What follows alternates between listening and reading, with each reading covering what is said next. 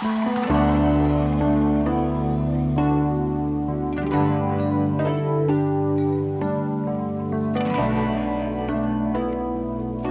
a todos, gracias por escucharnos.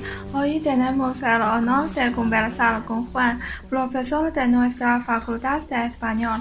Hola Juan, buenas tardes. Buenas tardes, chicas. Muchas gracias por su colaboración. Hoy queremos hablar con usted sobre la vida de FIU.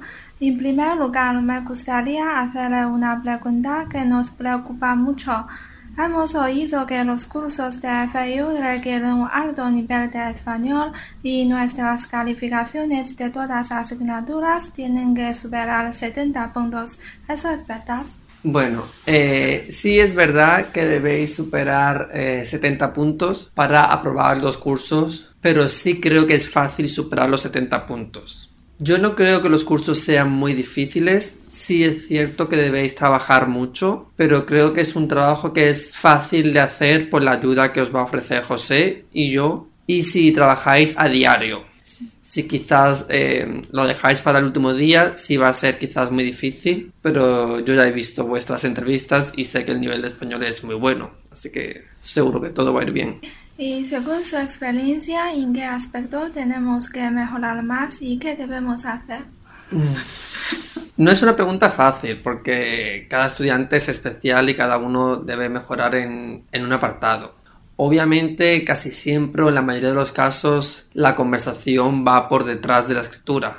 Son muy pocos casos en los que la, conversación tiene el mismo nivel que la escritura. Y creo que eso es siempre algo que debemos mejorar.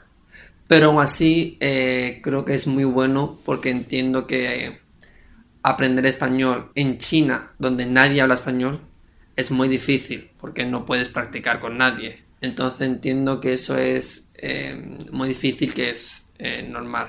Yo siempre os, os, invito a que busquéis gente extranjera, eh, que busquéis eh, amigos que quieran aprender chino y, y, y vosotras, queréis, eh, vosotras queréis aprender español y podéis hacer eh, intercambios. Creo también que tenéis que perderle el miedo a tener errores. Todo el mundo tiene errores. Si no tuviéramos errores no seríamos seres humanos. Pero es más importante hablar y una vez que se, seamos capaces de hablar mucho, corregir los errores. Sí.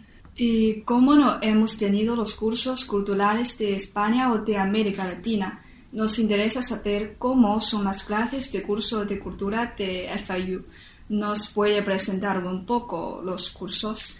Sí, vamos a tener dos cursos, uno para cultura española y otro para cultura latinoamericana. El curso de cultura española lo vamos a dar en verano, va a ser el curso intensivo y lo voy a dar yo junto a otra profesora que viene de, de Fayú en verano eh, y haremos un curso ella y un curso yo, pro probablemente. Estamos pensándolo, aún no lo hemos decidido. El curso de Latinoamérica será en otoño y lo dará José. Yo creo que son cursos muy interesantes porque vamos a intentar eh, explicar la sociedad desde muchos puntos de vista diferentes.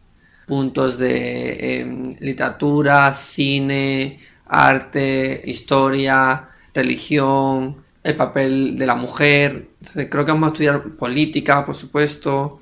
En el caso de España vamos a hablar, por supuesto, de los nacionalismos, de Cataluña y del País Vasco. Creo que va a ser muy interesante porque son muchos aspectos diferentes. Y en esos cursos sí vais a tener quizá que trabajar mucho porque eh, vas a tener que, que, venir preparados para clase, para poder participar. Porque vamos a intentar muchas veces hacer un diálogo o un debate sobre algunos temas de la actualidad. ¿Y nos puede recomendar algunas obras?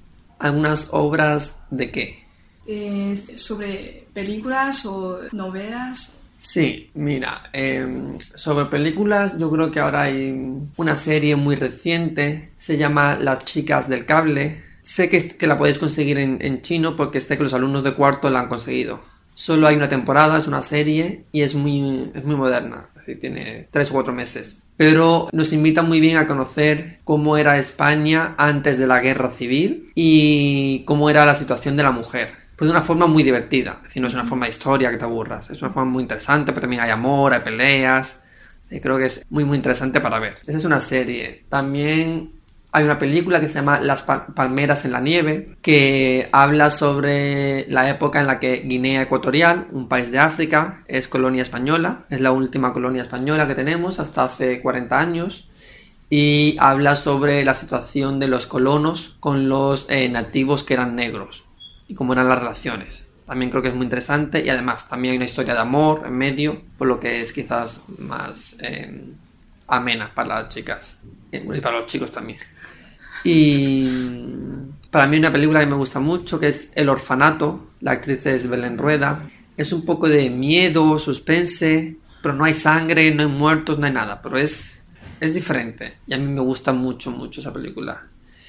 En cuanto a los libros, bueno, yo os recomiendo siempre que leáis eh, los libros que leáis que sean muy modernos, porque si os metéis quizás con literatura clásica va a ser muy difícil.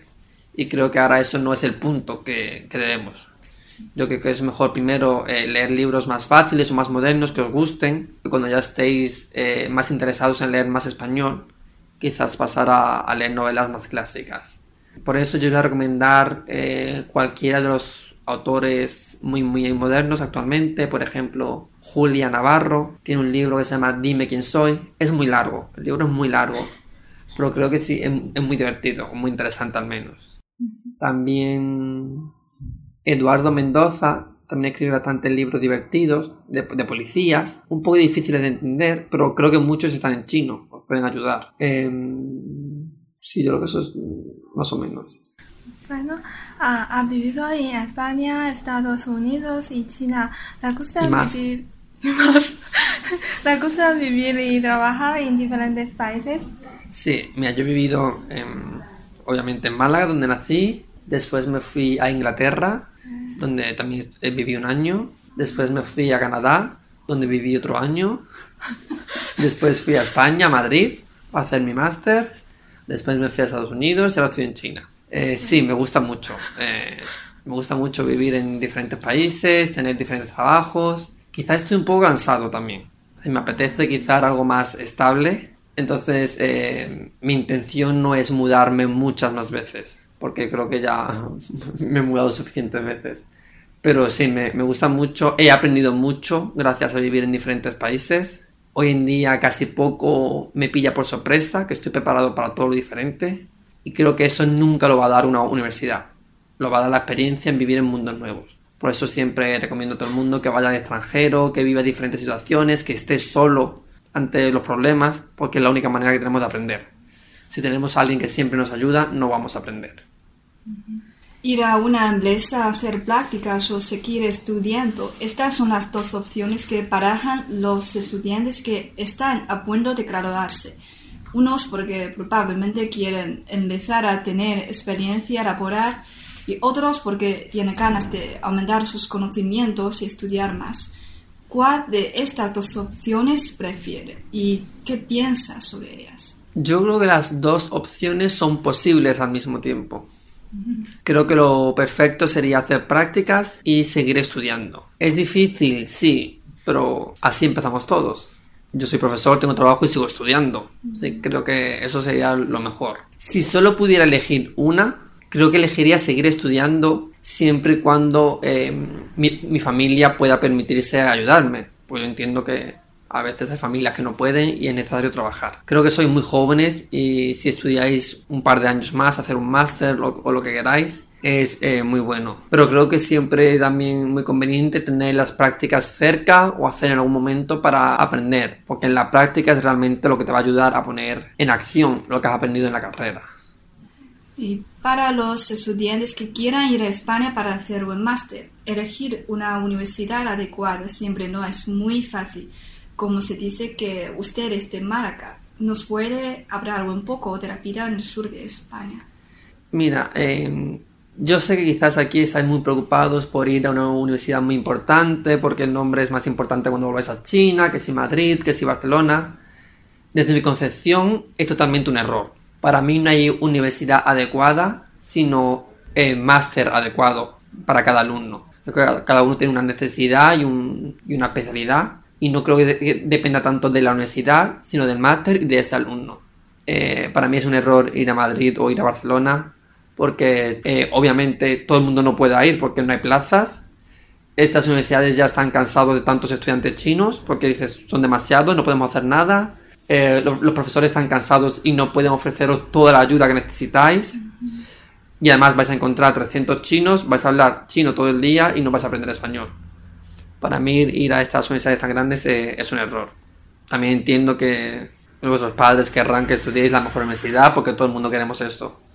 Pero yo siempre he dicho, yo estudié en Málaga, que es una buena universidad pero no es la mejor. Estudié mi máster en Madrid, en la Complutense, cierto. Y estudié mi, doctorado en FIU. Ninguna, ni FIU ni Málaga son las mejores del mundo. Son buenas pero no son las mejores. La Complutense en Madrid sí era buena pero he estado en las tres y no he visto diferencia, ni entre las buenas ni entre las menos buenas. Es decir, no ha habido una gran diferencia. Y yo siempre he tenido trabajo, nunca me ha faltado. Entonces, eh, creo que no depende tanto de la universidad, sino de la persona cada uno y cómo aproveche su tiempo en la universidad. Eh, referente a la vida del sur, creo que la vida del sur es muy fácil. Porque, bueno, gente simpática y gente antipática, vas a estar en el sur, en el norte, en el este, en el oeste, eso no, importa. Pero sí es verdad que quizás el sur tiene un clima muy bueno que te ayuda a estar quizás más alegre o más abierto a hablar con, los extranjeros. Quizás el español es más difícil de entender, nuestro español es un poquito más difícil de entender por el acento, la vida es más barata, eh, está muy bien comunicado y creo que también Málaga, Granada o Sevilla tienen universidades muy muy buenas. También creo que son opciones eh, estupendas, pero siempre digo, depende del máster, depende del programa y depende de los profesores, porque nunca sabes quién te va a tocar. Y por último, ¿tiene otras uh, recomendaciones para nosotros sobre la vida de FIU?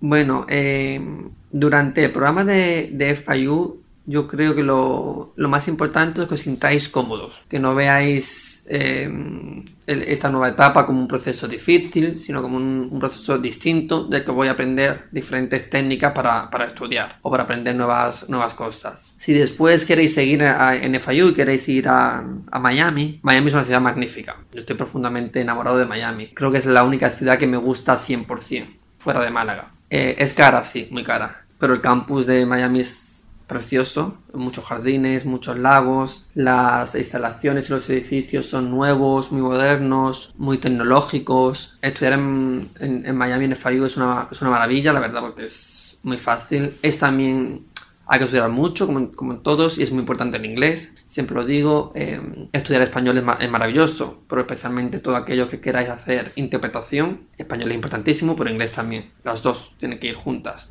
No puede ser una sí y otra no. Las dos tienen que ir para adelante. Y yo creo que Miami te ofrece esa oportunidad. Aprender inglés y aprender español al mismo tiempo. Yo creo que eso es una ventaja que muy pocas ciudades tienen. Pues después de esta entrevista hemos conocido mucho sobre los cursos de FIU. Muchas gracias, profesor. Muchas gracias a vosotras, chicas.